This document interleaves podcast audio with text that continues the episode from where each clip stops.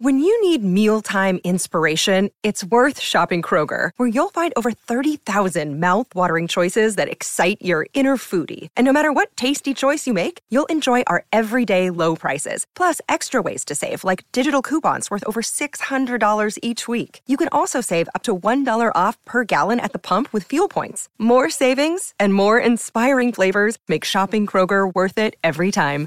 Kroger, fresh for everyone. Fuel restrictions apply. Hello and welcome to Conversations with the Voice of Reason. I'm your host, Benjamin Boyce, and today's conversant is Darshan Maharaja, who is an Indian man who moved or immigrated to Canada and has been for several years now reporting on issues that impact the immigrant community in Canada.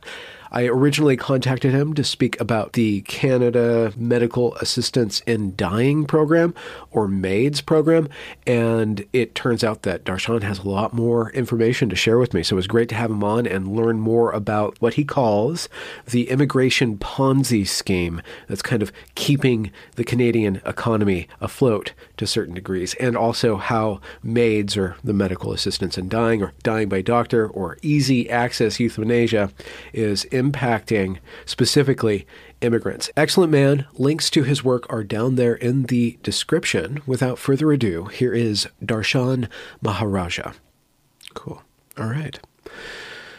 So, what got you started on, I guess, reporting on issues within Canada and then specifically the maids thing? Yeah, it's a little bit of a checkered background because Oh. I, after I came to Canada, I was busy settling down, getting a career and all. Then around uh, eight years ago, I started. You know, I had then enough mental space left to um, pay attention to politics and what was going on. And I realized that uh, there isn't much commentary being provided by immigrants. And mostly they are from Asia or Africa, Latin America. There isn't much commentary on the on the overall issues. The the ethnic media tends to be very confined in uh, talking about issues from their countries of origin. So I thought maybe I can fill that space.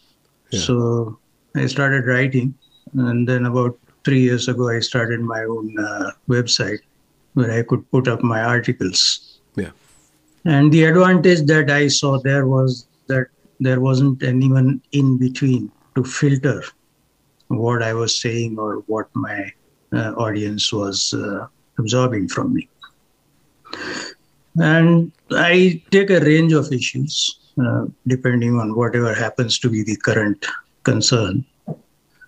So I've written about the state of uh, Canadian healthcare system, and I'll give you some background on that.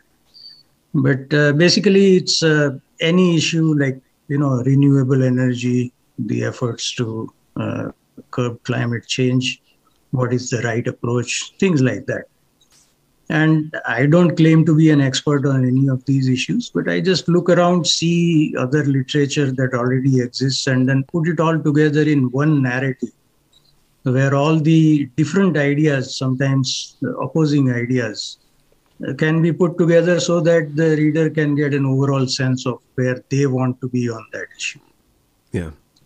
So, beginning with the immigration or the immigrant issue, mm-hmm. What, what's the lay of the land for that from your point of view? Canada's immigration policy and the issues around that immigrants face and that Canada faces with regard to uh, like accepting immigrants, assimilating or not assimilating them, taking care or not taking care of that population. the first of all assimilation is a bad word in canada because of the history with the indigenous people Yeah. so i prefer to use integration. Integration. and there are there are major uh, barriers to that. Primarily because uh, uh, immigrants from one particular origin will tend to settle uh, you know in one locality. And mostly we have like five or six major urban centers.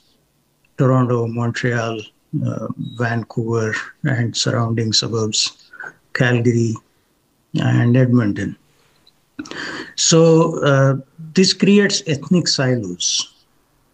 And you will see immigrants here who have been here for like 10, 20 years and uh, they aren't uh, still integrated because there is no external uh, pressure yeah. to step out of their comfort zone. So that is a barrier to integration. And then this is encouraged uh, by the official policy of multiculturalism. So there is even less uh, reason to step out of one's uh, uh, comfort zone or boundary of comfort. How does multiculturalism as a doctrine or a policy or set of policies influence that uh, or keep people in their silos or disincentivize them from melting potting? It's a, it's a, in my view the most uh, important factor uh, creating these ethnic silos and uh, in uh, keeping uh, immigrants from melting into the i think back a uh, few decades ago we settled for a mosaic paradigm rather than a melting pot one. Yeah okay that makes sense but uh, immigrants who came here before that uh, it's impossible to tell them apart from any other we call them multi-generational canadians here because okay. calling them white is impolite, but uh, multi generational Canadians. But I know people who came here in the 1950s and 60s from even the Middle East or uh, uh, from uh, South Asia. And uh, I mean, apart from maybe looking at them physically, you can't tell that they are any different from multi generational Canadians in terms of their approach, regardless of what side of the political spectrum they fall. They may be on the left, right, somewhere in the middle, but there are so many other qualities that uh, are not present or not visible uh, in the recent immigrant population. And that is, I think, because uh, since uh, this multiculturalism became the official doctrine, uh, there has been, whether wittingly or otherwise, incentivization of uh, not integrating into the mainstream. Okay. So your checkered past, you've lived in a lot of places and yes, I have. you're originally from India. Yes. And India is well, it's it's a big country, but it's also very old and there's a lot of different ethnicities and cultures in India. It's not as officially homogenous as China is. India took a certain tact on separate but equal or, or a certain way of uh, mitigating these different cultures. Um, and I'm sure there's a lot of tension. So, coming from the point of view of the uh, history of India and the way that India as a culture deals with all these multi cultures within it, how is that different than the Western model, specifically the Canadian model of thinking about how all these different cultures should inter- interact or engage or assimilate or integrate, rather? See, my Indian definition of multiculturalism is that it is a situation where one individual can occupy more than one cultural space. So, with all the you know dizzying uh, uh, diversity in India, you will find people of one group uh, being very active in the uh, cultural traditions, etc., of another group, and it it's never a cause for concern. There are limitations, of course, but otherwise it's not a cause for concern. Whereas Canadian uh, paradigm of multiculturalism uh, incentivizes you not to step outside your cultural boundary. And how? So, by terms such as cultural appropriation or the rubric of uh, oppression and privilege and the different sorts of status that one gains for not being white or not being a part of the dominant culture, those kind of are some of the influences. Yeah, definitely. And in my view, cultural appropriation is uh, um, is a very wrong concept because what we call Indian culture has gone through so many changes that and those were all influences from other cultures to give you just one simple example if you see any authentic biryani which has broccoli in it i mean until i was a child nobody knew what broccoli was yeah potato came from uh, southern uh, south america from the andes and a religious fast. Uh, in Hinduism, you are allowed to eat in fasting. Oh. So, yeah, uh, you are not going totally hungry. Only thing is, you are not eating what you normally eat. So, uh, root vegetables like potato, sweet potato, those are eaten, and dairy products are eaten. Fruits can be eaten. Now, potato, how did it become part of Hinduism, which is 5,000 years old? And this potato came to India a couple of centuries ago. It's uh, something for anthropologists to untangle. But for me, what it means is that there is a uh, inbuilt tendency to co-opt uh, influences from other cultures and make them part of uh, the local culture. Yeah from that point of view, the whole idea of cultural appropriation doesn't make sense to me. It tells you that your culture has to be kept frozen in time, mm. that it cannot be allowed to change, and anything that is static will die. Mm. You, you cannot uh, stop things from changing, it's the order of the universe. So, uh, in that sense, cultural appropriation as a concept is harmful to society. Is there something about, I mean, this is kind of a theoretical or kind of a philosophical uh, way of, of thinking about the differences between India and Canada. Is there something about Hinduism or assuming that the Hinduism is like the, the seed around which India grew and expands and contracts, if that's the center or the, the set of ideas that kind of gives the nation its kind of congealed identity. And then in Canada, it would have been Christianity until Christianity kind of converted into a godless form of Christianity. It's still Christianity mm. and morality and, and puritanical tone, but they just changed the language where there's no God. Um, yes. I just I wonder if there's uh, there's something uh, radically adaptive in the Hindu tradition as opposed to the Christian tradition from your point of view, or this particular um, modern postmodern form of Christian. Um, you are exactly right, because if you go back to the root of Hinduism, it is a monotheistic tradition. Whereas today, you ask anyone, including Hindus, about Hinduism, they will say that there is a whole pantheon of gods. So, you know, it has gone through uh, processes of adaptation depending on the times. Mm-hmm. And therefore, even the other religions, um, Buddhism, Jainism, and Sikhism are in the fold of what we call dharmic dharma, being the mistranslated word for religion. Dharma is something way deeper and wider. But let's not uh, digress. So this is the dharmic tradition where Hinduism, Jainism, Buddhism, and Sikhism are part of it. Then even Islam, which came from outside, it changed itself to the lay of the land. So that there are so many uh, religious practices of Muslims in the subcontinent mm-hmm. that are very different from what you find in the heartland of Islam. One very simple example being celebrating the birthday of Prophet Muhammad as Eid.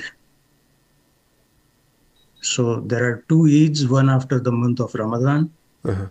the other uh, roughly two and a half months after that, where the uh, animal sacrifice happens. I think it was Abraham who wanted to sacrifice. He was willing to sacrifice his son, and then he was turned into sheep. So that is another Eid. But then there is this third Eid, which you don't find being celebrated elsewhere. And the puritanical among the Muslims will look down on it as you know something that is not part of Islam.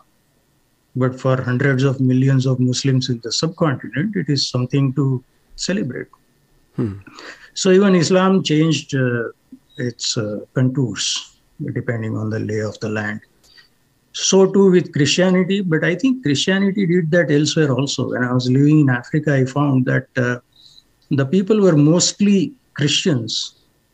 But if someone bought a piece of land to build a house on it, they would have to first sacrifice a rooster and then sprinkle the blood of that rooster on that land to appease his uh, uh, ancestors. Mm-hmm. Now, this is something that, if you go by the strict uh, rules of Christianity, would be looked down upon as something pagan. So it's a syncretic form of Christianity in Africa as well as in India. I had a, a childhood friend who was Christian, and uh, on Christmas they would celebrate by making the same sweets that the Hindus make on Diwali. So mm. it's a very local uh, flavor of yeah. each religion that is not indigenous to the subcontinent. So, because of that uh, centuries and millennia of history, uh, the idea that uh, religion and culture have to remain frozen in one form is quite alien. It's only here in Canada that I see it. And the practical effect of that is that it keeps people separate.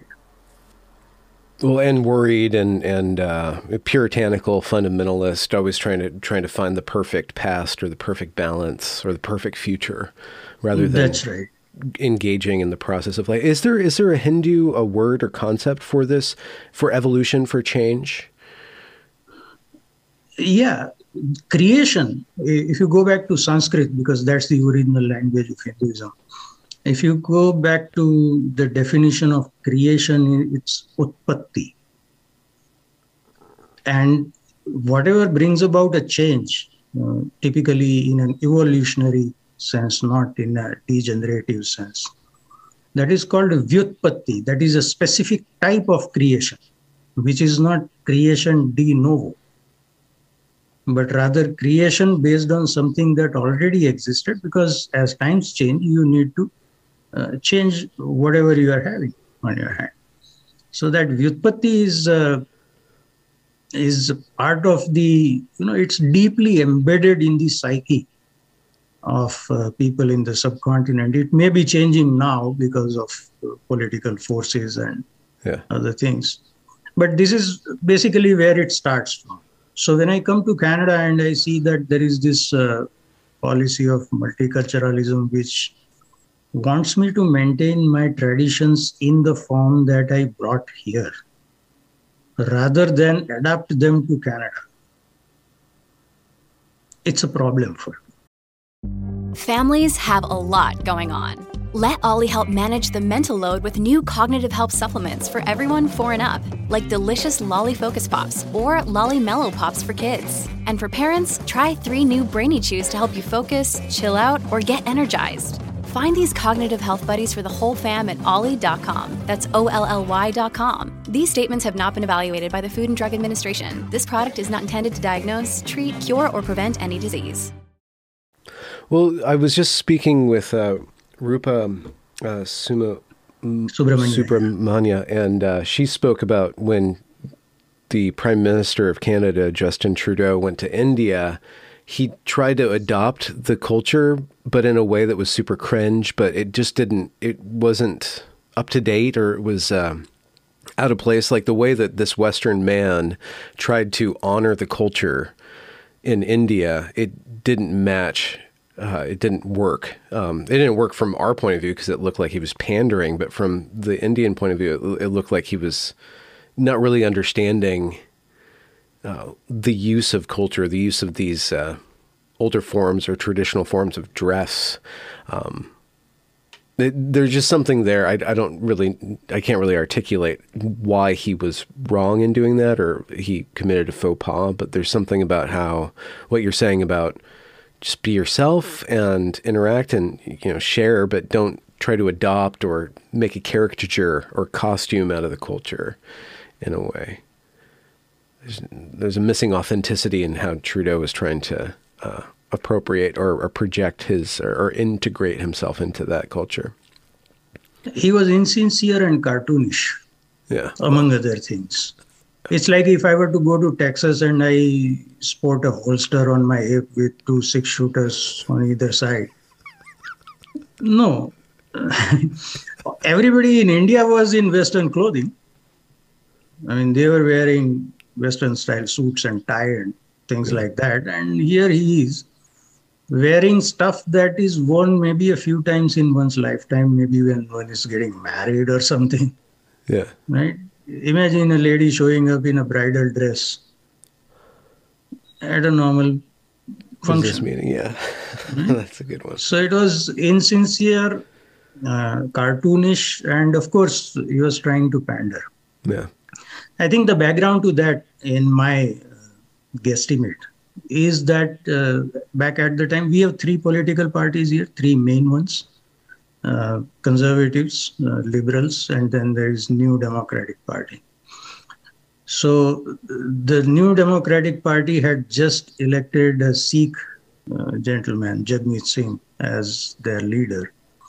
So uh, the fear might have been that he would uh, draw away the Sikh vote yeah. from the liberals, who are, you know, generally liberals get the immigrant vote, and therefore that might have been the fear.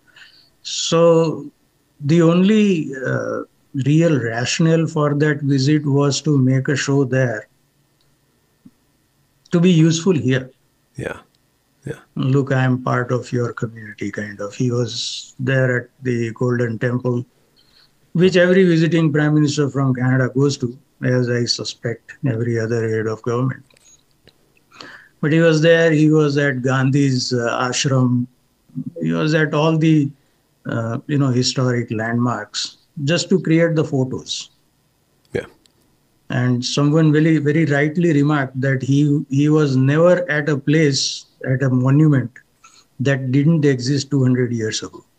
Oh. All of them existed. They are all centuries old. So he didn't go to, let's say, the you know hub of the uh, IT technology in Bangalore, because the objective was not a state visit. The objective was to create photographs and images for use politically here. Yeah. Yeah, the the string of um, faux pas by that man is pretty um, phenomenal. yes there's there's a, a concept in in liberalism, uh, and it's by Karl Popper. Uh, about the paradox of tolerance, where liberalism, the Western form of liberalism, is this ideal state of of tolerance, of difference. But the one thing that you can't tolerate tolerate is intolerance. The the intolerant party in this mixture, the most intolerant of all of these different cultures, will eventually, you know, spread or destroy everybody else. So you have to be intolerant towards the intolerance. And there's problems with that formulation um, that we don't have to get into here. But when you do have a multicultural society or a mixture or a cultural soup, like in India or in a multicultural uh, America and Canada that's inviting all these people in and, and having people stream in, there will be tensions between the more radical fundamentalist groups and the more tolerant groups.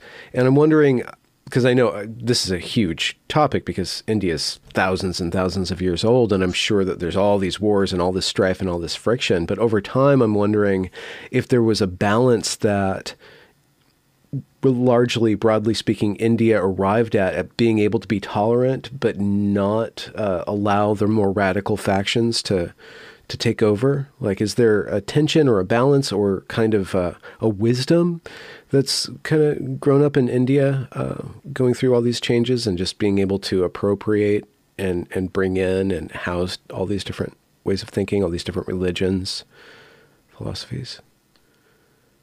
It's easy to resolve even here in North America. I mean, India's history of few thousand years can be useful, but even without that, uh, it's easy to resolve that here by agreeing on a certain uh, set of core principles that we will not deviate from. So, for example, um, talking about uh, assisted dying. Yeah. Right. I don't come at it from a religious point of view, and therefore I am not completely against it. I see where it can be the more humane thing to do for someone who is near the end of their life, no chance of recovery, suffering intolerable pain, and then they themselves say that, you know, I need to be put out of this agony. Then also, you don't do it immediately, you give them time to think it over, etc. Then their families are affected, they have to be comfortable with it. Even in Canada, last year, 231 individuals whose request had been approved withdrew it after approval. And 7.5% of them said that uh, their reason, or one of the reasons for withdrawing it, was that family doesn't agree. So you have to balance between honoring the person's wish given the circumstances and um, balancing it out with other factors which are outside that person. And then, if it is done, then I have nothing against it. It may be the more humane thing to do. But if you want to expand that to people who are not near the end of their life, who are not suffering from uh, a terminal illness, who, who are not reasonably foreseen to die in the near future, and whose reason for uh, seeking assisted dying is, let's say, financial difficulty because of a physical disability or whatever, then you have to be very careful proceeding with that policy. Now, these are all court decisions, and we are supposed to be respectful to the court and all. But in my humble opinion, the courts are over-interpreting individual rights at the expense of every other factor that is supposed to weigh hmm. in the matter. And just this morning, it struck me that in societies where they have, unfortunately, still, uh, let's say, stoning by death, hmm. or going back in history, inquisition, burning people at the stake in those societies, assisted dying would be seen as morally offensive. Hmm. So there is something deep within the human psyche where ritual sacrifice in pursuit of an ideology or in order to adhere to or comply with an ideological imperative is a constant. Maybe, I mean, this is something for anthropologists and other yeah. scientists to uh, to unpack. Yeah. But this just, just struck me in the morning. I said, "Hey, you know what? There are times when uh, ritual sacrifice is offered, and uh, in some cases, it might have been the fittest individual of that society. That has also happened. A young guy, maybe around 18, 20 years of age, fully healthy, good warrior, has to be sacrificed to a certain deity yeah to keep that deity happy so that misfortune does not befall us that is one the other ideology is that someone has done, done something so harmful to society that the only way is to kill them now capital punishment is at a different level which is also in the same uh, spectrum but for example accusation of adultery and then the woman has to be stoned to death. Biblical times, but sadly still existing in parts of the world. So we have got rid of that. In Canada, there is no capital punishment. Therefore, maybe it was just a matter of time hmm. before assisted dying came to existence. Now, the curious part is this uh, just like you have your Bill of Rights in the United States, we have our Charter of Rights in uh, Canada, where Section 7 says that uh, everyone has a right to life and security of person. Mm-hmm. Therefore, the criminal law contained a provision saying that attempting suicide or assisting someone in that attempt, whether successful or not, was a criminal offense. So back in 2015, the Supreme Court said that this is a violation of constitutional right to life and security of a person. Over on the other side, in uh, British Columbia, someone went to court on a different issue. And just to give a brief background for your uh, American audience, our healthcare system is completely controlled by government, and there is a section in the United States that aspires to have that.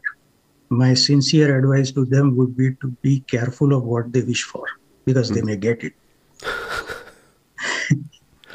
I'll give you just a few uh, datums. Yeah, please. One in seven Canadian does not have a family doctor. Um, the average wait time for specialist treatment is north of 26 weeks there are people who want who need uh, spinal cord surgery and have been on a wait list for four years. So uh, there is this uh, group in uh, british columbia which says that private healthcare should be allowed which presently is not allowed legally except in the province of quebec but then that's a whole different discussion. So uh, if someone is on a wait list for too long and wants to access healthcare privately by paying out of pocket, then they should be allowed because it is a, preventing them from accessing private healthcare is a violation of their charter right to life and security of person. The British Columbia Court of Appeals agreed that there is a violation of charter rights, but that violation is permitted in pursuit of fundamental justice. Fundamental justice. Yes. Okay. That you should continue to suffer and possibly die because we care for fundamental justice. Because if uh, what is private fundamental access, justice private, access to private healthcare is allowed, then the trope is that rich people will jump the queue I mean, in all these decades, nobody has thought that we can increase the capacity so that nobody is jumping the queue. Look at Europe. I mean, every time you try to talk about healthcare in Canada, they'll bring up the horrors of the US healthcare system, which actually isn't that bad, I know. I mean, I have family living in the United States. So I know it's not bad at all. But here they have created a monster of US style healthcare system.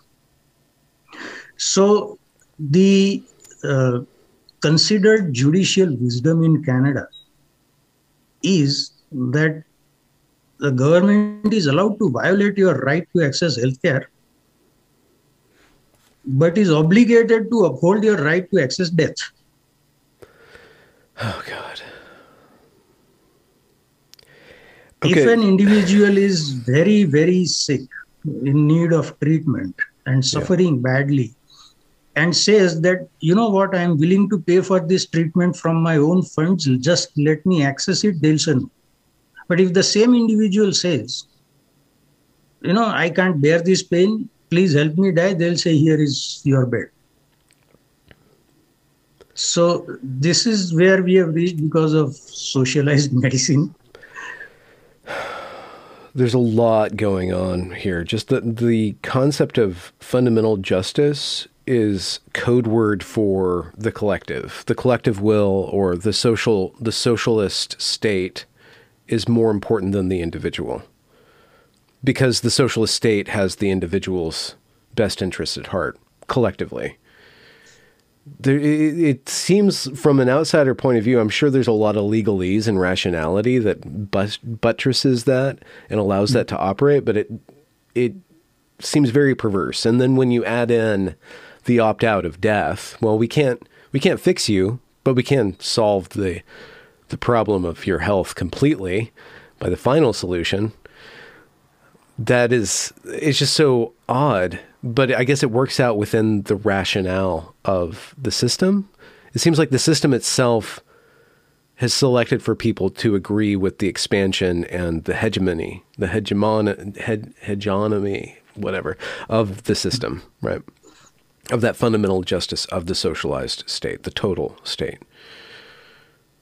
Yeah, but see, now you are, you know, affecting people who depend on the same system because of their disability or mental health issues. I mean, just today there was another article saying a serving member of Canadian military who is suffering from PTSD was offered uh, assisted dying instead of health. One argument, and th- this is how I started uh, writing about assisted dying.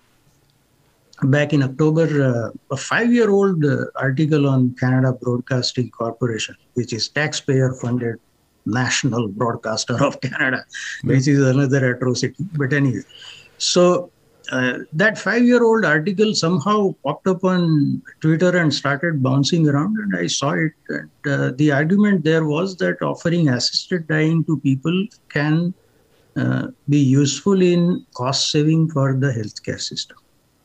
Now, because this is a government monopolized healthcare system, there is no alternative and this idea should be anathema to anyone. I mean, if if uh, someone is actually desirous of getting assisted suicide and all the other circumstances uh, tie in with that, nothing wrong with it. Let them have their dignified exit from this. But to offer that as a way to save cost in the healthcare system, we are spending north of $300 billion a year on the healthcare system healthcare spending accounts for roughly one third of all government spending in Canada, that is federal, provincial, and municipal put together. Out of that $300 billion, don't tell me we can spell, uh, save 35 million. It's not even a drop in the bucket. And even if it was a more significant amount, it should not be a factor. That is Why? how I got interested. Why though? Like, what's the fundamental value of that of not offering cost people. saving. No, I, no, we can we can continue to offer that option, but don't talk about cost saving. Okay. Because that shouldn't be a factor. At Evernorth Health Services, we believe costs shouldn't get in the way of life-changing care, and we're doing everything in our power to make it possible. Behavioral health solutions that also keep your projections at their best? It's possible. Pharmacy benefits that benefit your bottom line? It's possible complex specialty care that cares about your ROI. It's possible because we're already doing it. All while saving businesses billions. That's Wonder made possible. Learn more at evernorth.com/wonder. By creating its own monopoly, the state has given an obligation to provide healthcare at which it is failing. Yeah. Don't tell me you are going to save money by offering death to people in a healthcare system. So we we launched into the maids thing from uh, speaking about a multicultural society and fundamental rules that everybody has to agree on. What's the tie-in mm-hmm. with the right to life or the sacredness of life or the inability to access easy death? Like, what's the fundamental agreed upon civilized you know, standard that's in Canada? Violated? There isn't in Canada, there isn't. See, and this I have uh, written in my articles that laws are supposed to represent the will of the people of what kind of conditions they want to be governed by. And then you make due allowances for minority rights and other factors. But broadly, it is supposed to represent an overall consensus among the people once that consensus is arrived at, or a broad agreement. The societal process moves into a political process. Hmm. Political process ultimately culminates in a legislative process to create the law. No law can be perfectly written. And then over time, unforeseen situations may arise. So you need the courts to interpret as to, you know, here there's an ambiguity, what does it mean? Or to adjudicate between conflicting rights of two different sides. In Canada, the whole process is going in reverse, where somebody goes to court, says, hey, my charter right is being violated. The court expands the definition of when assisted dying can be made available. Then the legislature is in a hurry to catch up to that expanded meaning. They invite some uh, professionals from medical fields and maybe some social services, although I have seen very few names there. And then they arrive at a predetermined uh, conclusion. Because the objective is to bring the law in compliance with the court's interpretation. So, no amount of evidence to the contrary is going to weigh on the decision. And this has happened in the most recent uh, uh, committee report which I read uh, of the parliament. And uh, so many mental health professionals were saying that it is difficult to predict whether someone's mental illness is uh, irrecoverable, yeah. you know, that it is irremediable.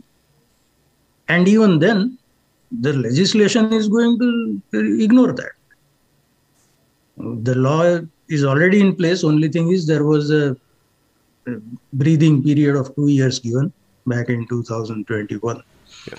So in March 2023, assisted dying will be available to uh, mentally ill people.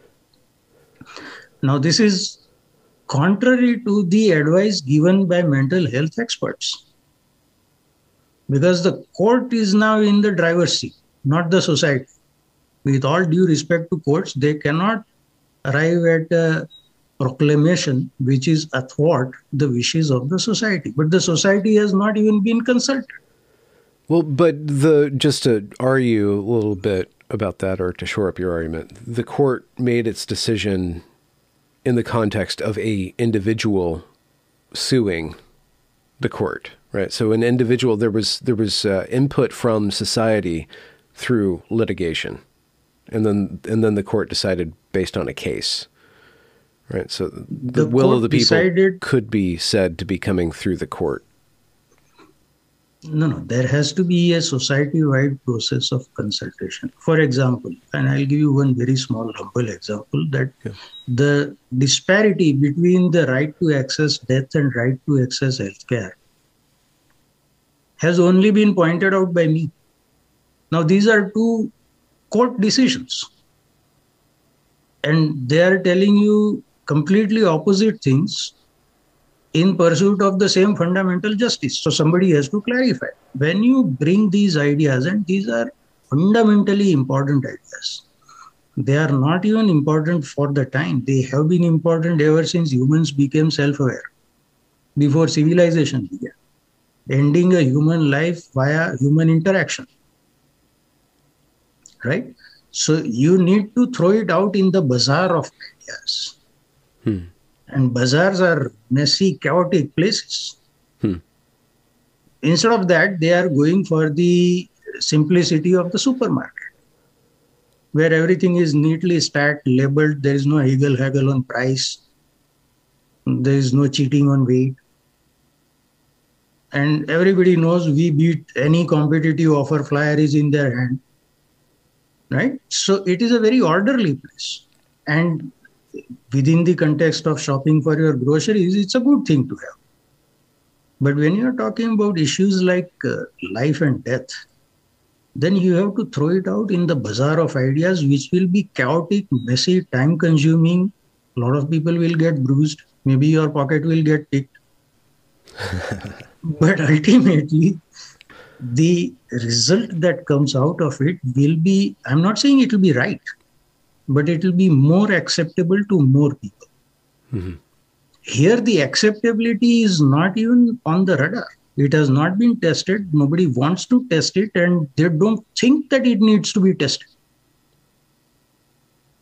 And this is where I think the, the greatest danger lies because we'll end up creating a system which is so misaligned with everything. Hmm. I'll just give you one simple example. Uh, I started digging into these eligibility criteria. Who can uh, request that? And I made a startling discovery because immigrants, when they come here, legal immigrants, there is a waiting period of 90 days, at least here in Ontario, maybe different in other provinces. But there is a waiting period before the publicly funded healthcare system uh, makes them eligible. So, in that waiting period, if they need any medical attention, they have to pay out of pocket. They are not covered by the provincial health plan.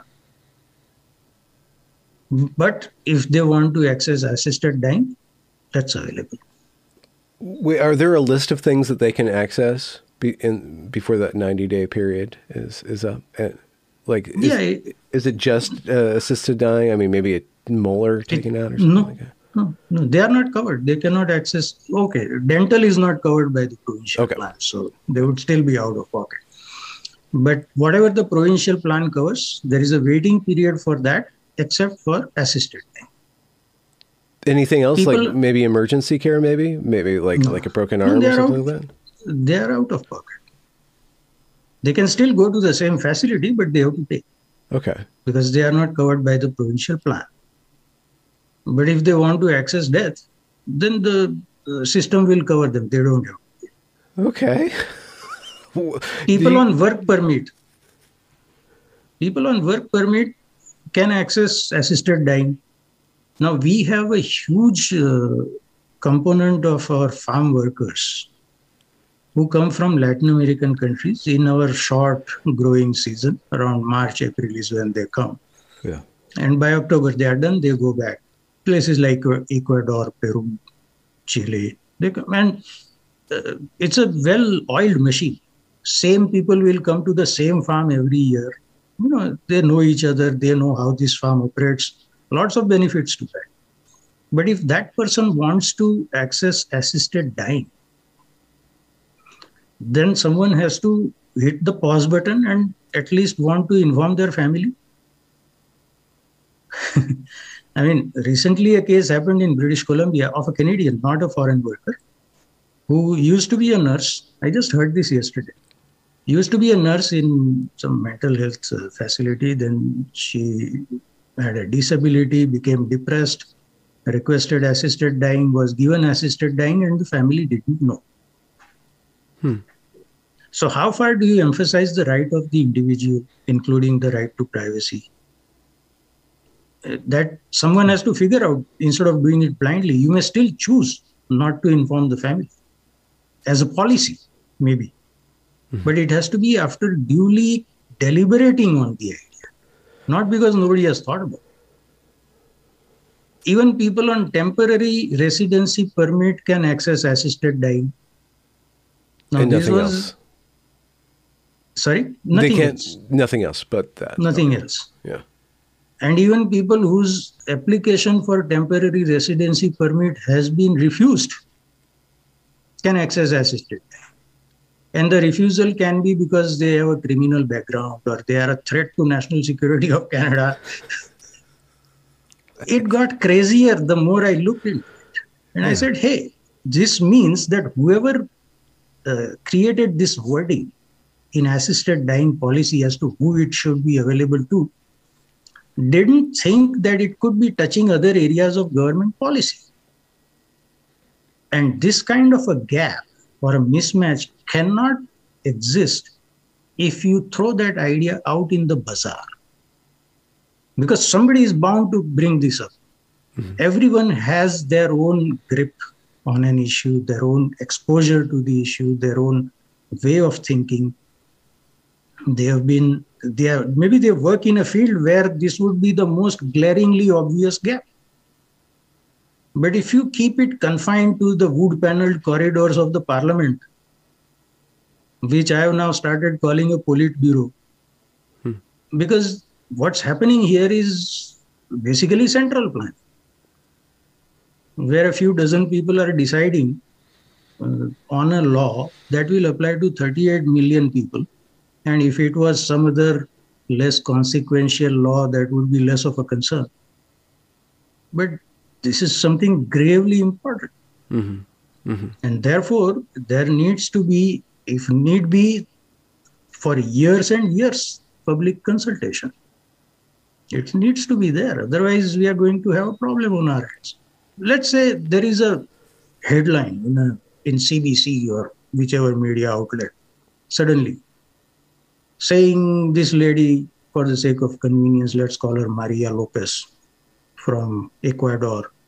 Her husband came to work here uh, on a temporary worker visa and then he stopped sending money and she made so many desperate attempts to find out what was going on and finally discovered that he had chosen assisted dying given assisted dying and nobody knew then there would be a controversy and every politician will be trying to run away from a camera and then offering platitudes like we have an ironclad system of this and that which means nothing huh. to maria lopez yeah right? So you need to figure all this out. You cannot just make policy saying this is a right and no other consideration matters. It is right, I agree. Someone who is in the last stages of their life, maybe two, three weeks to live, the pain is just too unbearable. The family agrees, okay, fine, if that's their wish. All the families from across the globe has made it at their last meeting with the mm-hmm. ailing person then peacefully in dignified way if they leave this world that's a desirable policy to have but then you cannot expand uh, without consulting with the society well do do you suppose that uh, they're just going to implement this and then clean up the mess afterwards it doesn't seem that efficient and I wonder do Canadians, citizens, have recourse to change this other than voting other people in? Would that be the only way to do it? First of all, governments don't clean up their messes. No? They get voted out, the new guys come in, they create their own messes, and then they get voted out, and it carries on. So the mess, it's rare that a mess gets cleared. as for uh, people to get active in this, unfortunately, there isn't much public debate. There are a handful of independent voices like myself who are talking about it. Rupa was another one who wrote a very good article on uh, Substack. And uh, Ben Woodfinden is another, and maybe a few others. So uh, the awareness among the general public is very low. I I started taking it to the ethnic audience. Uh, yesterday, my segment on uh, Punjabi TV channel had there were also other people interviewed for that, and uh, um, basically the hard political reality is this: there are these big urban centers like Toronto and Vancouver uh, that decide the outcome of an election because of heavy concentration of seats. Now, these areas have something like half the population that is immigrant. And because our uh, policy of multiculturalism incentivizes immigrants not to dabble into mainstream issues, this is not getting discussed with the intensity that would matter in Ottawa. Because if enough people in the Toronto area and Vancouver area start uh, clamoring about this, saying, hey, what are you doing? Then everybody will sit up and take notice. But that's not happening, and it's it's not happening because that's how the system is structured. Where if huh. I don't consume any ethnic media because they keep talking about what's happening in India and what's happening in Pakistan. Yeah. Here, our cost of energy tripled. Nobody knew. tripled. Yeah, it tripled. Oh gosh. Okay. I mean, back in 2003, we were paying 4.3 cents uh, unit for electricity, and by 2018, it went to 18 cents. So it more than tripled. then they have tried to bring it down, but it's uh, window dressing, I know. They're just adding it to the provincial deficit. The cost remains the same. It's not showing up on my bill. So nobody in ethnic media was even talking about it. And I read five scripts, I mean, languages. I, I, read five different languages, different scripts. And I used to follow all of them. And I said, these guys are not doing anything. That's when I started getting involved. And I said, hey, you know what? If nobody is doing it, then be the change that you want to see in this world. Yeah. This episode is brought to you by La Quinta by Wyndham. Your work can take you all over the place, like Texas. You've never been, but it's going to be great because you're staying at La Quinta by Wyndham. Their free bright side breakfast will give you energy for the day ahead. And after, you can unwind using their free high speed Wi Fi. Tonight, La Quinta. Tomorrow, you shine.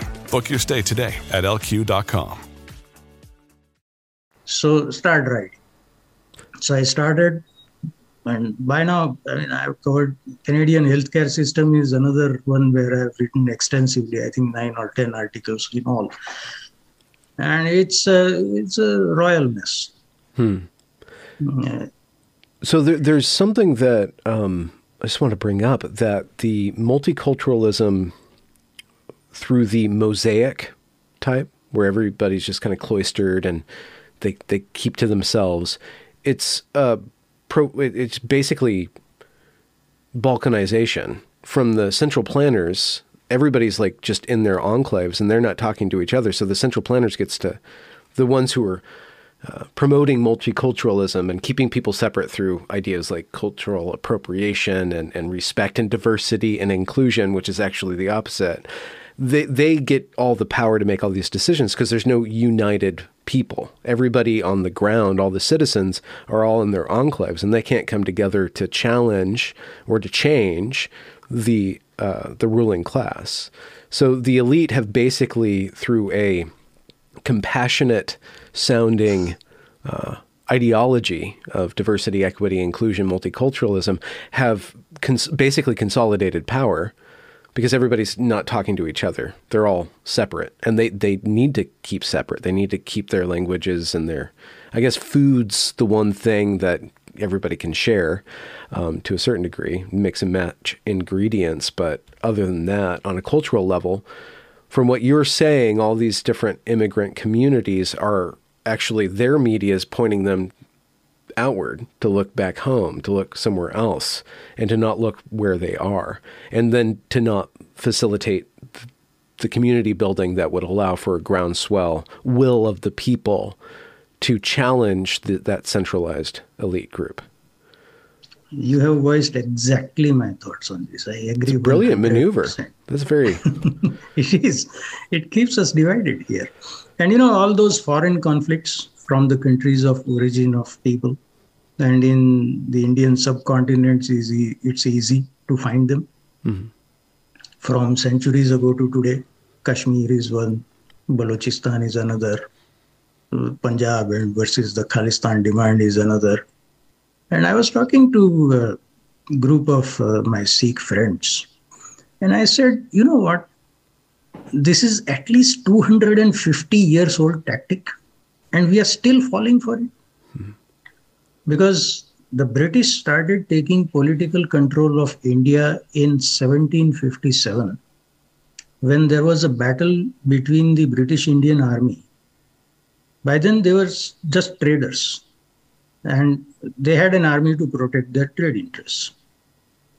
They had a battle with the ruler of Bengal, which means today the country of Bangladesh, the Indian state of West Bengal, plus uh, surrounding areas. So huge area. And they had a battle with uh, the uh, army of that Nawab, Sirajuddaula, in 1757, where the British Indian army won. And that's how they started taking political control. How did they win? They promised the general of the Indian king that if he manages to lose, they will make him the king. Number one. Number two, on the so called British Army's side, there were 200 British. The remaining 20,000 were Indian. Exactly 100 years later, or almost exactly. In 1849, British wanted to take Punjab. They took their army from eastern part of India, called Purabiyas because Purab means east. So they took their Purabiya soldiers to Punjab, fought the Sikhs, defeated them, and took Punjab. Eight, eight years later, the Purabiyas revolted in 1857, took Delhi. And then the British had to fight back, otherwise, they would have lost India completely. So they took their Sikh soldiers to fight the Purabiyas. I said, uh, okay, those guys didn't know.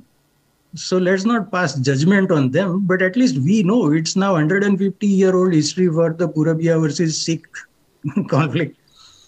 And 250 years from the defeat of the Nawab of Bengal, Sirajud At least now we have no excuse not to learn. We are in this country, we are in a minority and if we unite then we will and i'm not saying we should unite for any uh, cause that is harmful to the society but at least you know to contribute but instead of that they'll keep us focused on the khalistan struggle or balochistan independence or the kashmir issue which has been burning between india and pakistan for 75 years because it is profitable to them here. Well uh, Furthermore, the concept, the leftists or the left-ish concept of representation of pulling up members, selecting specific members of these minority groups to forward their own agenda. But because of that magic of representation, oh, there's a Sikh in office, so I should vote for the Sikh, and mm-hmm. it, all comes bundled.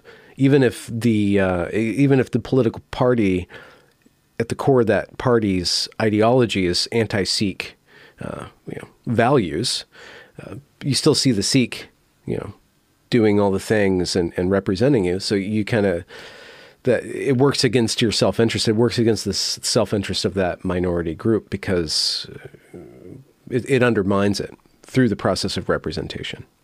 True, and it even works to the detriment of the society in general. I know a very senior Sikh gentleman here who has a very important position in the Sikh society in the Toronto area. And one day, when after this uh, marijuana was uh, legalized in Canada, he was with the Sikh MPs, the members of parliament, uh, and he said, You know, how on earth did you vote in favor of this as a Sikh? And they said, You know what, we are Sikh when it comes to representing the interests of the party to the people. Inside the parliament, we have to do what we are. Yeah, yeah. The same thing with assisted dying. I mean, I'm not much for the religious angle on this because that's not how I think. Yeah. But at the same time, I know that religious angle can provide useful inputs in the whole formation of the policy, but they have been shut out altogether. Well, it's only back about seven years ago when the first law following the Supreme Court decision was being passed that they spoke up. After that, they have been quiet. I don't know why. They should be pushing for this, saying, hey, you know what? At least we need a seat at the table. They're not saying that yeah. do what we want. Yeah. But th- their seat at the table is contingent on them obeying and only speaking out on certain at certain points on certain issues, right? But they have to keep in line in order to. I mean, power is power, so they're given representation, but they have to obey power in order to keep their position. So they have a seat at the table, and they can have a little bit of wiggle room on certain issues, I'm sure, but as long as it works in the interest of the party, more or less. And again, it mm-hmm. insulates the elite class from reality or from at least the will of the people from that bazaar that you're talking about. As well as they start to make decisions that don't have to meet up with input and they can hide data. I know that they hide data. I know that Canada, with regard to the gender issue, has uh, refused to release data on the impact that you know this gender inclusive self ID policy has had on women's prisons and mm. rape shelters and stuff like that. Right. So women are given a seat at the table, but then they're shut out uh, from the interests of women in general. True. You remind me of a scene from the movie Gandhi, hmm. where uh, Gandhi is making an address at the annual convention of the Congress Party. And he says that we gather here, make speeches for each other, and for the liberal English press that will grant us a few lines.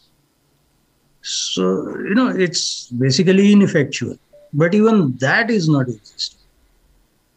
So once you get to that stage, then you can spread your legs a little bit further and try to be more effective. But the whole process is shut out. Hmm. It's happening inside a Politburo in a central planning manner, and it's going to cause grief. Hmm. Wow. Hmm. See, uh, assisted dying came into effect in Canada in uh, 2016. And in the next five years, compared to the first year, uh, the increase had been almost 1000%, 989%. 3.3% of all deaths in Canada are happening by assisted dying. Is that too high? I don't know, but someone needs to go into it. Now, next year, when mental health gets added to a you know condition that makes one eligible for assisted dying, how is that going to affect the numbers? Because now you are looking at a population that uh, not near the end of their lives. I just looked up the number for suicide on the official Statistics Canada website. And from 2016 to 2020, it had not gone down. In 2020, it went down slightly because of uh, the COVID shutdowns and all. But otherwise, it remained flat, maybe showing a slight increase. So, giving the option of dying via medical intervention is not reducing the suicide numbers. Now, even recently in November, I think, British Medical Journal uh, published an article uh, saying that, uh, in fact, uh, offering assisted suicide can reduce the number of suicides. I mean, in November. I'm sorry. Isn't that? It's like that. That's not like a that shouldn't be a selling point of assisted dying. It's like, well, at least people aren't committing suicide because we're killing yeah. them. Like it just. yeah, I mean, I guess unless somebody... there's like mental health conditions and you contact the family and people actually don't choose assisted dying because they're they're given the option of an out, but then they're put through all these processes that get hmm. them grounded and maybe get them connected with family and make them choose not to do that. Right. The whole focus has shifted from doing what it takes to improve the person's condition so that they feel hopeful about their lives. Because there's this category, RFND, reasonably foreseeable natural death. Mm-hmm. So, in the non RFND category, it should be uh, approached with extreme hesitancy because there's something else that is driving the person's desire. And if we can uh, attend to that something else, then maybe they'll feel hopeful enough in their lives. Mm-hmm. There's this journalist in Canada, Andrew Lawton. He wrote an article recently on assisted dying. He said, In 2010, I was ready to commit suicide. And had this law existed at the time, I would be dead. Because they would have said, Fine, we'll help you. But at that time, the focus was on getting people out of that state of a young man. He is still young, so that time he was younger, and uh, with a full life ahead of him, whatever was causing his, his mental distress should have been uh, relieved. So the whole focus has shifted, and is going to shift even more the next year when this whole mental health thing kicks in. Uh, that you know we no longer owe them. There was you must have read the case of a person who is on disability benefit, severely disabled, and his reason for uh, requesting assisted dying was that he was fearing that he would become homeless. Mm-hmm. Because the rooming house where he was living that had been sold was being renovated, whatever. So he wasn't sure whether he was going to get a place to live. And as a disabled person, he didn't want to live on the street. So he requested the assisted dying was approved. And then luckily some TV guys got a hold of him. They heard about him. And then the report created a furor and somebody, some unknown person, nobody knows who it was, but some unknown person put up a GoFundMe page for this mm-hmm. individual. And then it uh, generated $68,000 and now he has decided not to die. But hmm. fearing that one would become homeless, not being homeless, this is a prospect that can drive someone to that decision. At that point, the moral obligation is to do something about whatever causing that well, that's a moral obligation, but is there the uh, is there other incentives for the health industry to solve these problems if it's already in a muck, if it's so inefficient right now, if they if everybody's got a long waiting list, uh, like there has to be yeah, there's a moral obligation, but there's no incentives to change the system in order to implement care that would save people from this cheap alternative, this cheap out that the system now is implementing? Changing Canada's healthcare system is extremely difficult, if not impossible, because it has become ingrained in the psyche of people that this is a morally just way of providing healthcare. Hmm. And then the only thing that they see other than Canadian system is the US system or a perverted image of the US system I can say because I have seen it work firsthand. It has its shortfalls, it has its shortcomings, but which system doesn't? Mm-hmm. Right? So the moment someone says that, hey, we need to do something about it, the only acceptable reply will be that we need to increase funding. Because it is an underfunded system, which is verifiably, demonstrably false I've written an article on that with all the official data, and still people come back saying, you know, your chart is wrong. The chart is from Canadian Institute of Health Information. it gives data from 1975 to 2019 showing how as a percentage of gdp our healthcare spending has increased barring two periods of financial stress one in the mid 90s and the other at the 2008-9 great recession Mm-hmm. But see, you can't um, prevail over ideology with facts. So they'll find something to oppose, and every politician will talk about underfunded, and depending on their party affiliation. If he happens to be a liberal, then they'll say that the previous conservative government cut funding. If they are conservative, they'll say the previous liberal uh, government cut funding. We have a provincial uh, representative of uh, my area. He was on a Facebook live interview one day. And healthcare came up. I was watching and he said, you know what, the previous uh, liberal government cut healthcare funding. I shot off a message right there. I said, I can prove to you with data that it is not underfunded. Then he changed his view. Because the only possible solution uh, possible within the psyche of Canadians for our healthcare system is to throw more money at it mm-hmm. and to keep claiming that it is underfunded. Mm-hmm. At the same time, they believe that Canada has a world famous healthcare system. So if it is chronically underfunded, how is it world famous? Mm-hmm. Something is missing in between. Yeah. Right? Yeah. Just a simple datum uh, hospital beds per 1000 people. We are national nationwide we are at 2.5 hospital beds per 1000 people. The average in oecd countries is 5.0 so in when i countries? bring it up sorry. Oecd the organization of economic cooperation and development so it's a whole bunch of i think 70 odd countries. Okay. But when they collect data it will be about 40 45 countries. So in that whole list of 42 countries for this particular chart, we are at number 32. The average is 5.0, we are at 2.5, neatly half. Mm-hmm. So when I say that, the counter argument is that it's because of uh, better technology. When Japan is at 13, don't tell me it's because they are technologically backward. so then the next argument is that it's because their population is older.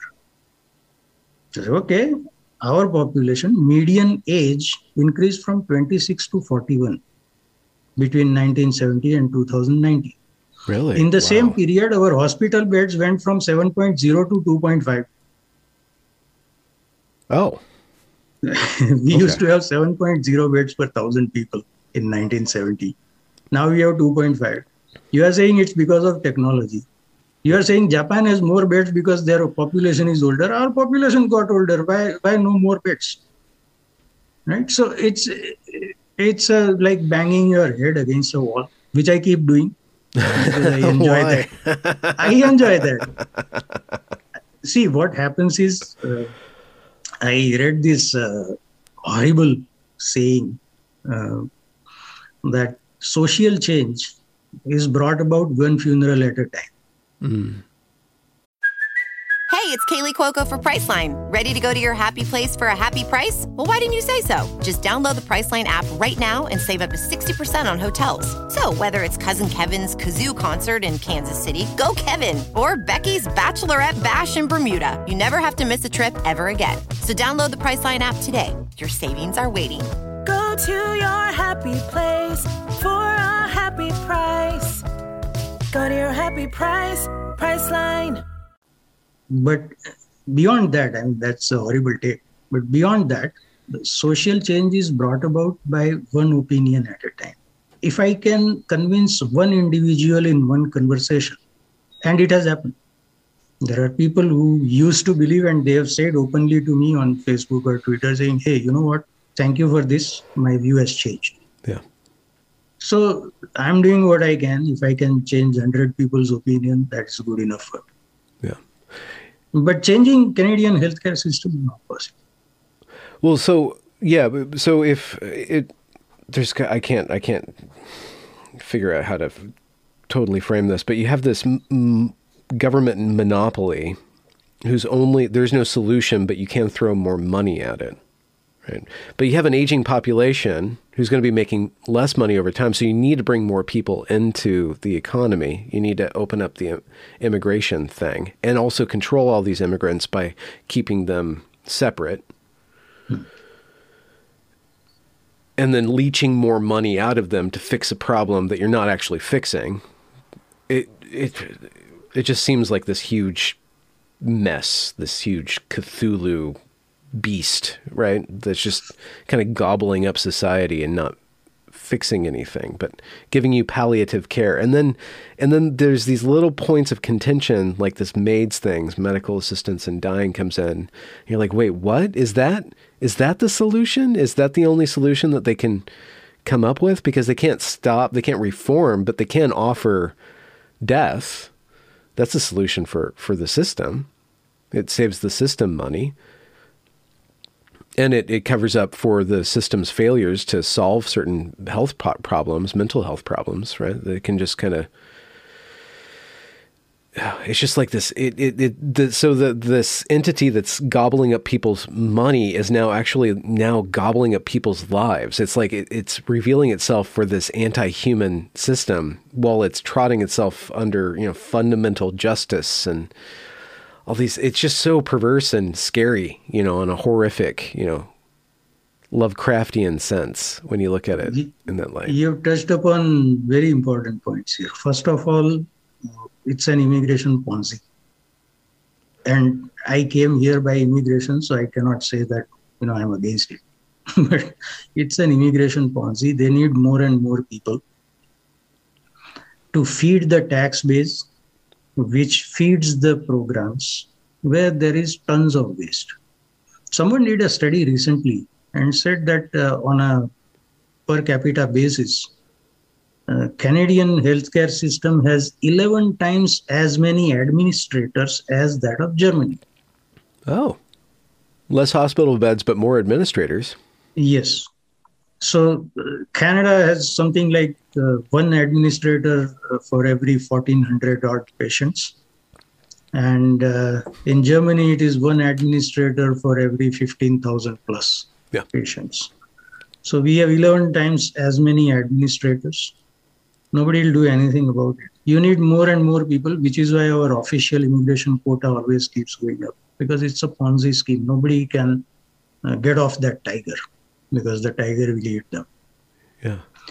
So it's an immigration Ponzi. But at the same time, if you look at other studies uh, uh, from, I think, around last 50 years or at least 40 years, um, each new wave of immigrants does uh, less and less well financially. So the amount that they can feed into the uh, public uh, kitty Yeah. tax, uh, that is uh, on a per capita basis lower, which means you need even more people to make up for the shortfall, Yeah. which increases the pressure on wages. So their tax, con- it's a spiral. Yeah. You bring more people because the existing number of people aren't feeding enough into the tax system, but the increased number of people will depress wages. So they are feeding even less on a per capita basis. At the same time, every election time, they have to announce free this and free that. hmm Plus, see, one of the major problems with our healthcare system is that it is so well funded. because Yeah. it is a it is a way to siphon off public funds in favor of cronies and all, Mhm. which happens everywhere. Canada is not unique in Yeah. that, but you have to decrease the pressure. But that pressure is not going to be decreased because we have monopolized healthcare, which accounts for one third of all government spending. So the outflow is increasing. The inflow on a per capita basis is constantly declining. And then when you are heading into economic headwinds, like we are now, the option of assisted dying becomes, uh, you know, very popular among people who are the bean counters. They'll say $35 million, and to the average person, it's a very big amount of money. But 35 million in a total spending of 300 billion is nothing. Yeah. So then they have to construct a narrative that this is the humane thing to do. Yeah. That is, that this is fundamental justice. There's Yes. even a term, uh, healthcare choice. It's a healthcare choice. Yes, it is. For a very small number of people, it is, but it cannot be expanded. So this is going to go into a spiral. I mean, there's nothing else. It's so sad that I can only laugh.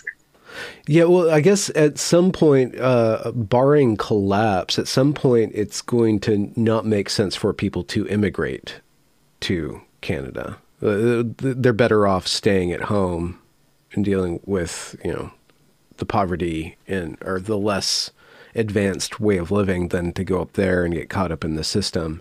Eventually, the wages will be depressed so much that there's no incentive to move to Canada anymore. Apart from that, even the availability of housing, cost of housing, Yeah. availability of healthcare, all those factors are there. I don't disagree. But Yeah. to sound very harsh, as P.T. Barnum said, there is a sucker born every minute. Hmm. Now, what happens is they are not suckers. I'm not calling them suckers. They are living half a world away. They are not familiar with the on the ground situation here in Canada. Then there is a whole machinery that paints a very rosy picture to people who are unsuspecting and who are desperate in their present circumstances there.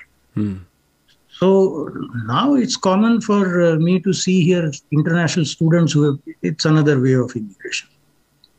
The family owned a little bit of land, they sold it off, still went into debt just to pay for the first term's fees. And then the boy is here or the girl is here. The moment they land, their uh, objective is to get two or three jobs uh, minimum wage jobs, sometimes off the record, less than minimum wage, because they have to send money home to service that debt, right? Because now they are trapped, they can't go back. Once they see the ground reality, they realize that they were so, sold a bill of goods. But uh, then they are trapped there are all sorts of uh, social issues also if someone goes back then it's a matter of shame in their social circle Yeah, yeah. culture specific issues there so uh, they continue here. So, and recently I saw that they have decided, immigration department has decided to uh, change the um, emphasis to different source countries. So what happens is when enough people in India know that this is not a good option, they'll go to another country and then Yeah. uh, they'll mine the human capital from there. Goodness. Once that country catches wise, they'll move to another country. Goodness. That's so horrific. I mean, if you look at it one way, I mean, I understand the thinking of the bureaucrats in the system, but if you look at the system and what it's actually doing, it's just this biblical beast, this leviathan that doesn't really actually care about welfare. No, it's about actually it's colonialism 2.0, Yeah. and few people have made this connection. Colonialism 1.0 involved someone from Europe to go to another country, establish enough of a stronghold that they could exploit the uh, economic output Yeah. of that uh, location and then send it to the home country. Same thing is happening here. Because the- guy, the young boy, maybe 18 or 20 years of age, who has come here because his family sold their land, that money ended up here in Canada. Yeah. But no one from Canada had to go there to exploit that. Yeah. It also increases wealth disparity in India because somebody in India bought it, someone who could afford. So it increases wealth disparity, just like colonialism did. It increases wealth disparity, vanishes the middle class, even lower middle class, impoverishes the poor. The money ends up here because, on the argument that uh, international students are subsidizing the education of domestic students. So, why has the tuition for domestic students gone so high? Again, we are paying administrators, Yep. not educators, Yep. right? Yep. And then that poor fellow, I pity them. So many of them end up committing suicide unofficially, four to five a month just in the Toronto area. Really? Of international students. Yes, but then again the you know humane angle comes at play. So they don't announce. The police doesn't announce because of sensitivities around suicide, privacy issues. Yeah. So there can never be official data. But unofficially, four to five international students from India are committing suicide every month. Jeez. The rest are trudging along, doing two or three jobs Yeah. at less than minimum wage sometimes, sending that money home. So their exploitation is going on here as well. Yeah. It's coloni- colonialism 2.0, clear and simple. Yeah. We're dressed up in the guise of multiculturalism and, and the global society, you know, cosmito- cosmopolitan global society, the shining Yeah. city on the hill. It's so weird. Yeah, and then when they grow up, they'll be in their uh, ethnic silo. Now, the problem with India is that every ethnicity speaks its own language, just like Europe. So it's a huge barrier. We may be from the same country, but unless that person knows either Hindi or English, there's no way we can communicate. Yeah. And it's a sign of how far down they have gone in sourcing uh, these immigrants, including international students. That I, for the first time in all the countries that I've lived in, first time I'm meeting people from India who don't know Hindi. It, it took So- me a while to adjust to it because Hindi is the common language and it's Yeah. not one language. It's spoken in a thousand different variations, but people manage to understand each other. That's the purpose of a language. And here I'm seeing people who don't know a word of Hindi. And I'm like, when I was a kid, I had to force myself to learn Hindi so I could talk to the Punjabi students in my school. Now here there are people from Punjab who don't know Hindi. so it, it has gone down to that level, you know, the remote areas of Yeah. the Remote, rural. Yeah. regions Yeah. where they are not uh, ever required to speak in any language other than their rural dialect Yeah. Of the ethnic language. So when you uh, prevent their integration in the mainstream, you are, as a politician, way better off because these are now the groups of people that will never be able to talk to each other. Wow. Because their language is vastly different. Their outlook is also vastly different. They are each in their ethnic silo. They'll never be on the same page. Makes my life as a politician very comfortable. And the promise of somebody in rural India going to Canada, you get streets and like just uh, the modern conveniences, the disparity of what you imagine Canada to be is even greater. When you get here and then you end up having to work yourself to a, the bone, like you don't understand the cost of what you're paying for. You're actually paying for this system to run and the system's leeching your life out of you. Unless you can make it, I guess you take the gamble. You come here, you, you make it somehow. But if you're not able to integrate into the society, how big can you get if you can only stay in your ethnic silo? What, what can you do? Work at a call center? You still have to figure out how to capitalize when, when you get to Canada. But you would have to be educated enough to do that, you know, economically and culturally uh, kind of to have a capitalist culture informing you on how to get ahead and not just work.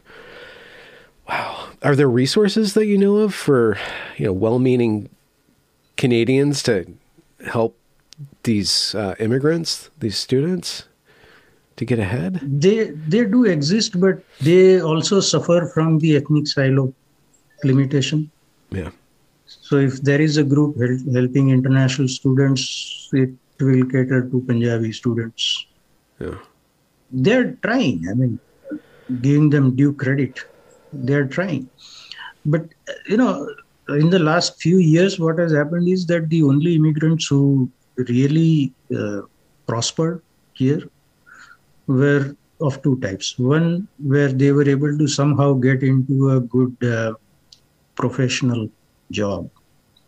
Let's say something related to science or IT or you know one of those things.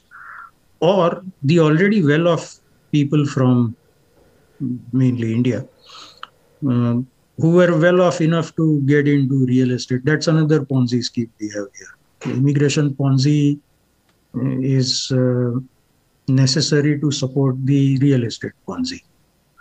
So, I mean, I don't like saying this about my own country, but we aren't uh, doing anything to make ourselves more competitive in the global marketplace. And we have a history of doing that. The latest example was BlackBerry. After that, it died. But back in the 80s or thereabouts, we developed the uh, Canadarm, which is the uh, extension for space uh, aircraft. Uh, before that, we had the Avro Arrow, the most advanced military aircraft in the world oh. in the 1950s. Even the US didn't have anything as advanced. We developed that going all the way back to the 1800s, when a black Canadian, Elijah McCoy, developed something called a drip cup. So the, that was the age when uh, big machinery was the cutting edge of technology, Yeah. and all the moving parts had to be lubricated. Yeah. And he developed a cup which would drip from the bottom at exactly the right rate, so that the parts were lubricated, but the oil wasn't oversupplied and he patented it then it became so popular that there were many counterfeits in the market so people started asking is this the real mccoy Yeah. that expression still exists Oh, okay. is this the real mccoy the original thing the authentic one right Yeah. Yeah. so we have hundreds of years of history of you know producing something that was useful to the world. And everybody benefited from the use and we benefited from the invention. That is gone. We are not doing anything that makes us more competitive in the global marketplace precisely at the time when the global marketplace is becoming more competitive.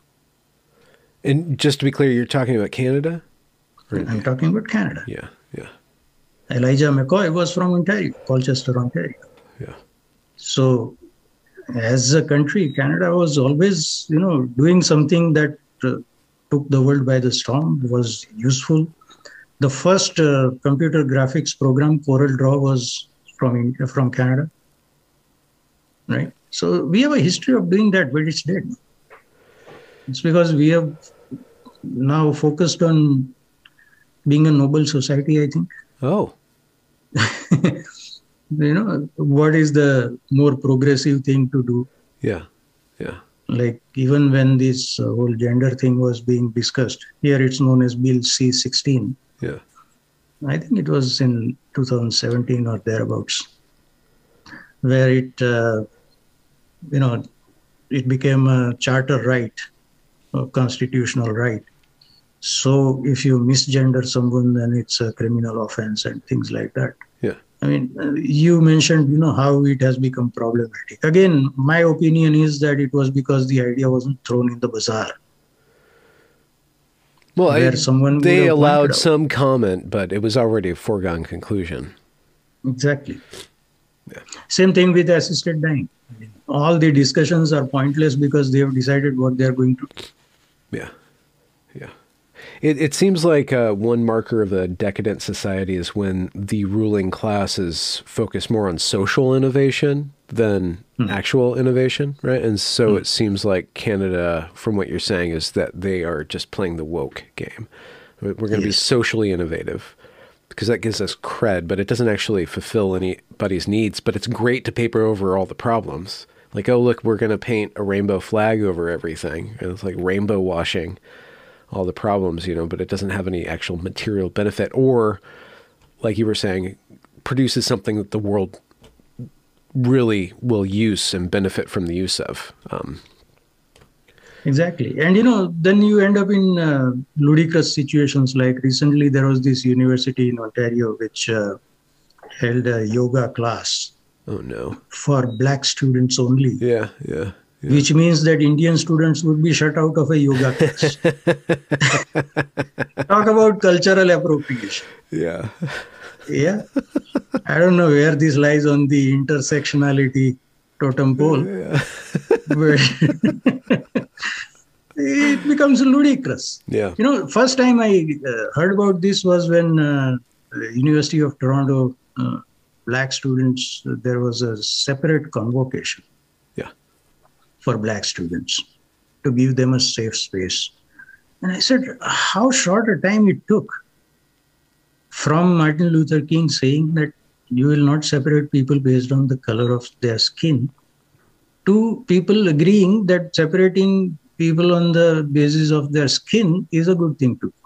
It's a, it's a valiant thing. And the other way of thinking is actually a regressive thing. Martin Luther King is basically a fascist because he wants us to be colorblind or whatever. Yeah, exactly.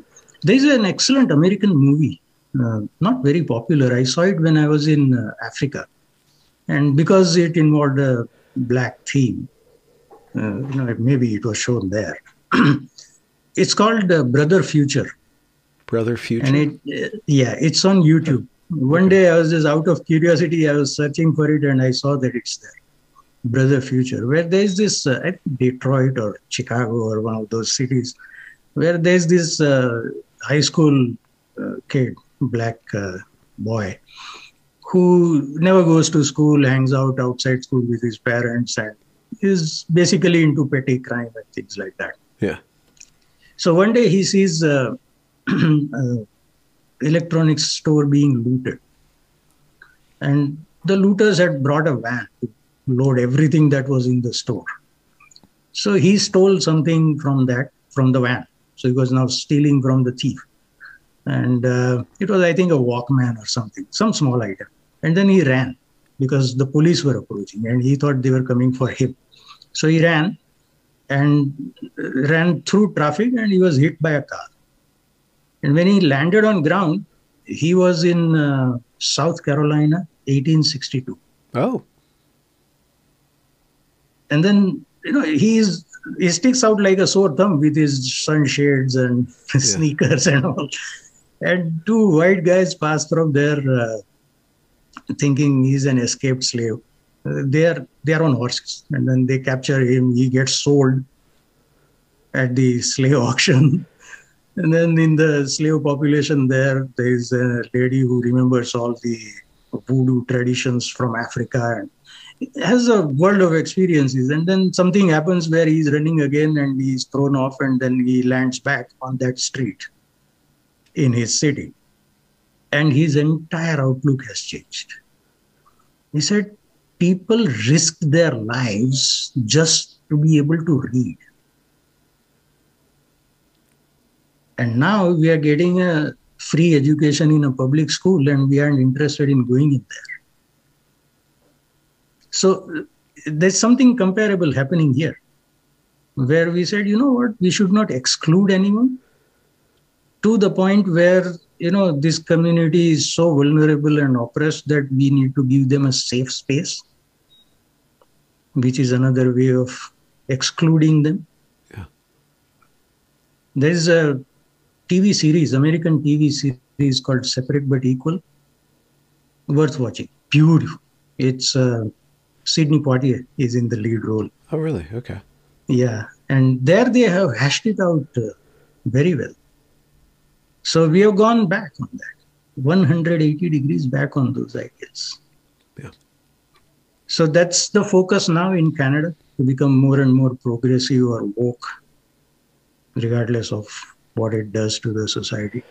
Well, yeah, I think it it I've been critiquing the woke uh, ideology uh, for quite some time. That's how I got started. But um, one thing that it actually shows you is that it's it's basically basically the religion of the uh, administrative state. It's a bureaucratic religion. It reduces everybody to statistics and accounting measures. It divides people up into all these identity quotients and stuff mm. like that. But the spread of it is actually a sign in a certain respect of, of a of a bloated state, a bloated uh, state of bureaucrats that need to uh, you know, justify their existence. You know, I, I need to have a, a HR rep and a DEI coordinator, and there's all these positions to fill to fill this need of safety and inclusion and diversity and stuff. It's it's a it's a grift, but it just shows you that the state itself is no longer producing. Well, if it ever produced anything, but it's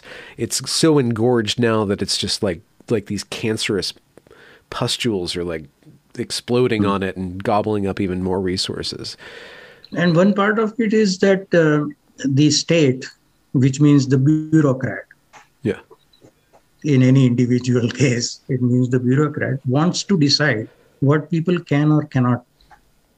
I'll give you an example. Back in the socialist days of India, um, if you wanted to start a factory to make something, there used to be something called licensed capacity. Okay. So let's say you are making component let's say screen for a smartphone. Then the state will tell you how many you can make in a year. You can't make more than that. Otherwise you are in violation and you can face even face prison time you know things like that. Now what business does a bureaucrat have deciding how much i can make of one product? Yeah.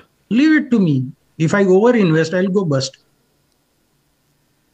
if I create too much capacity and cannot sell, then I'll go bust. Yeah. If I create too little capacity, I won't achieve my potential, but hopefully I'll catch wise and increase my capacity. And whatever I can sell, profit or loss, it is for me. Then I'll pay tax on that. Instead of that, the state was saying that you cannot make more than this quantity of this product. So they want to be in charge of every decision. And this led to a situation where we only had those two wheeled Vespa scooters. Cars were rare. Yeah. Scooters also became rare because population exploded.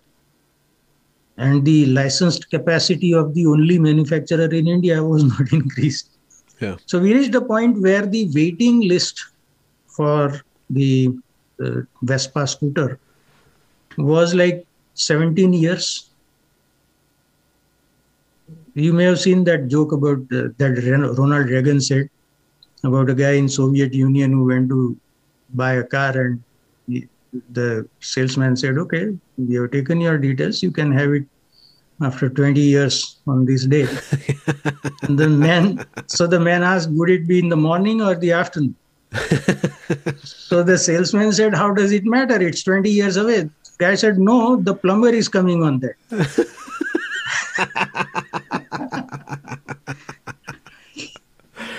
you won't believe I have seen a waiting list for wristwatches. Oh, really? Yeah, if you wanted to buy a wristwatch, there was only one manufacturer. It was a government owned company. Yeah, yeah, yeah, yeah. Imports were not allowed. Yeah. So you go there, they have all the models on uh, display, and you select one, and then they'll give you a slip saying, okay, we have made your booking. You can't buy a wristwatch uh, off the shelf. That's where it ends up being, but they are happy with that because they get to exercise control yeah. over what you do and what you cannot. But the thing is, is that from what you're saying, the same situation has been replicated with socialized medicine in Canada, where you are yes. on a wait list. But because it's healthcare, it's got this humanitarian vibe to it. It's got this just this moral force to it that makes it unassailable in in the way that a wristwatch, you know, which is a luxury, mm. but healthcare is a right. So we're going to yes. ensure you're right, and then totally muck up the process. Yeah. Yeah. Apart from the guy who was on a wait list for uh, spinal cord surgery for four years, there was another case of two ladies, actually, two separate cases, both in like, New Brunswick, where they had a skin condition, I think epidermis or something and uh, it wasn't available in their province at all. So they said, okay, we'll cross over into Maine, USA, and uh, get the treatment there. So will the provincial plan cover that? So the healthcare bureaucrats uh, came back saying that we can cover that only if Uh, this is certified as necessary by a Canadian physician who is licensed in this province. They said if there is a Canadian phys- physician licensed in the province, we wouldn't need to go to Maine. Yeah. It's a classic catch 22 situation. Joseph yeah. Heller couldn't have written better than this. Yeah. Because there is no one qualified to do that in the province, we need to go elsewhere. The nearest place is right across the border. But to for the provincial plan to cover that, it needs uh, certification from a provincially certified uh, medical professional yeah. who doesn't exist. Catch 22. You got to love it. We're, we're, we're the, the Kafka Orwellian yeah. fever dream is just right for the yeah. taking now. and The question is how long before this spirals into descent? because this is not a sustainable situation. But at the same time, um, it can be long lasting. See, for the people who died before 1991, communism and Soviet Union was forever. Yeah, yeah. As Yossarian says in Catch 22, he says, it doesn't matter who won the war to a man who's dead. Yeah, yeah. Well, I mean, so the, the, momentum of uh, this Cthulhu, this beast, is such that it's not going to be anytime soon, barring an economic, total economic collapse, or you have a very strong-willed monarchical guy who rises to power and completely cleans the whole thing up, like Elon Musk has done with Twitter in the last few weeks. Mm. Just rip the mm. whole thing apart and start over again. Yeah. Not a lot of people would be happy about that, but society might be well served. That's the only two options that I see. Yeah, but those upheavals tend to be very painful for a lot of people. Yeah. See, look at the collapse of Soviet Union. I mean, I've been there uh, in part of the Soviet Union after the collapse, and I have seen even years later they were all very traumatized. Yeah. Because there was, no matter how inefficient the system was, there was order in their lives, and then the collapse created. the kind of chaos that uh, was very traumatic. And the longer it takes for the change to happen, the bigger the collapse. Really? Okay. Yeah.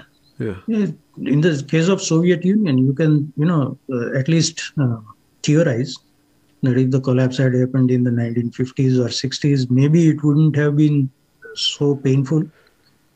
But they held on until they couldn't hold on, and then it just went, uh, you know, out of anybody's hands. So Yeah. the same thing here. Yeah. Yeah.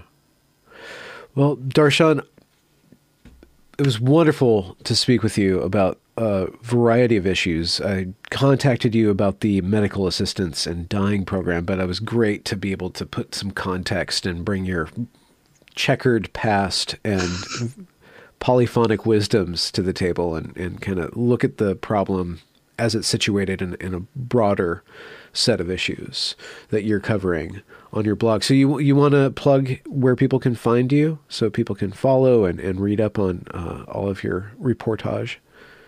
Sure. My website is darshanmaharaja.ca.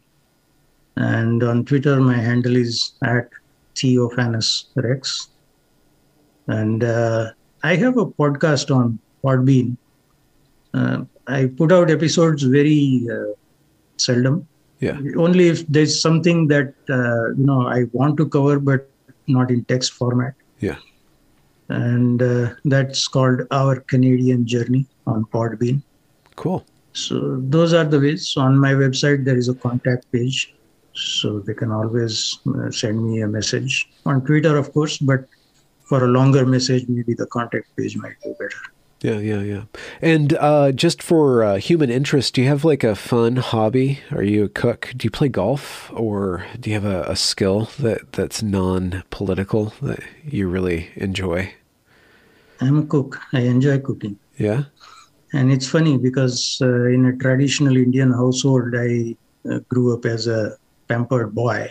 Yeah. Boys aren't supposed to enter the kitchen. My secret suspicion is that it's because the ladies want to gossip.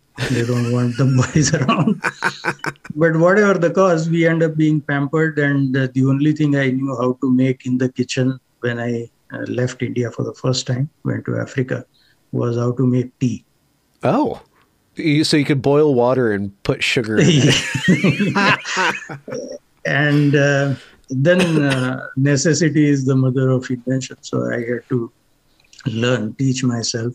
So luckily there was no one to witness the disasters. I could keep them secret. Uh, but over a period of time, I developed a liking for cooking, and it, it actually helps me unwind. I cook regularly even now as a married man. What's a, what's one of your specialty dishes? Uh, actually, you know what? Um, in terms of innovative dishes, uh, there is a uh, concoction of spaghetti that I make, Oh. uh, which is full of so many um, spices, not ground spices, uh, the full ones like uh, cinnamon or clove, plus onion and uh, garlic and pepper and all that. Uh, it gives so much heat inside the body. It doesn't taste hot on your tongue, but it gives so much heat inside the body that if you're down with flu, you take that for dinner, you wake up fresh in the morning. Oh wow. So that's the innovative part. Otherwise, I uh, enjoy the traditional uh, cooking more. Traditional There to your Yeah, uh, upbringing. to my to my region, but then uh, my cooking is not very authentically regional because I learned on by myself. yeah, yeah. So it's not very authentic. But then to the extent that it uh, varies or deviates from the traditional cuisine, it becomes interesting. But you got a killer flu killing uh, spaghetti recipe. Yeah, yeah, yeah. Did you sell See, it to the, this- the truckers there- when they were protesting? Keep them warm. no, the I wasn't No, no, no. Okay. No, no, I didn't.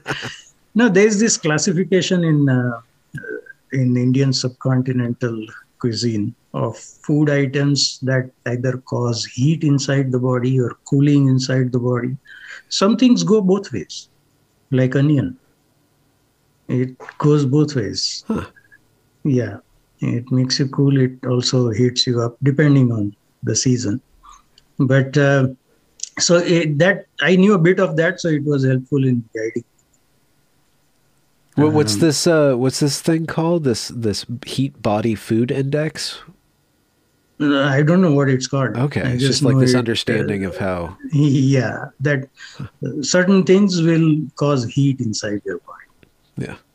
and certain things will uh, make it cool. For example, uh, you're familiar with ghee, G. H E E, Clarified the butter. clarified butter. Yeah. If you got a minor burn on your skin, just apply it there, and you won't feel the burning sensation because it's cooling. It's extremely cooling. If you got a, a mouth sore, just put it there. Huh. You will stop feeling the you know burning sensation. Yeah, yeah, yeah. So there are certain uh, dishes that I make where I use ghee as the cooking medium. For example, if it's bell pepper, then the two cancel each other out. Okay, so it's got like a neutral heat food Yes. index. Huh. yes. Fascinating. Sounds like alchemy, food alchemy. Yeah.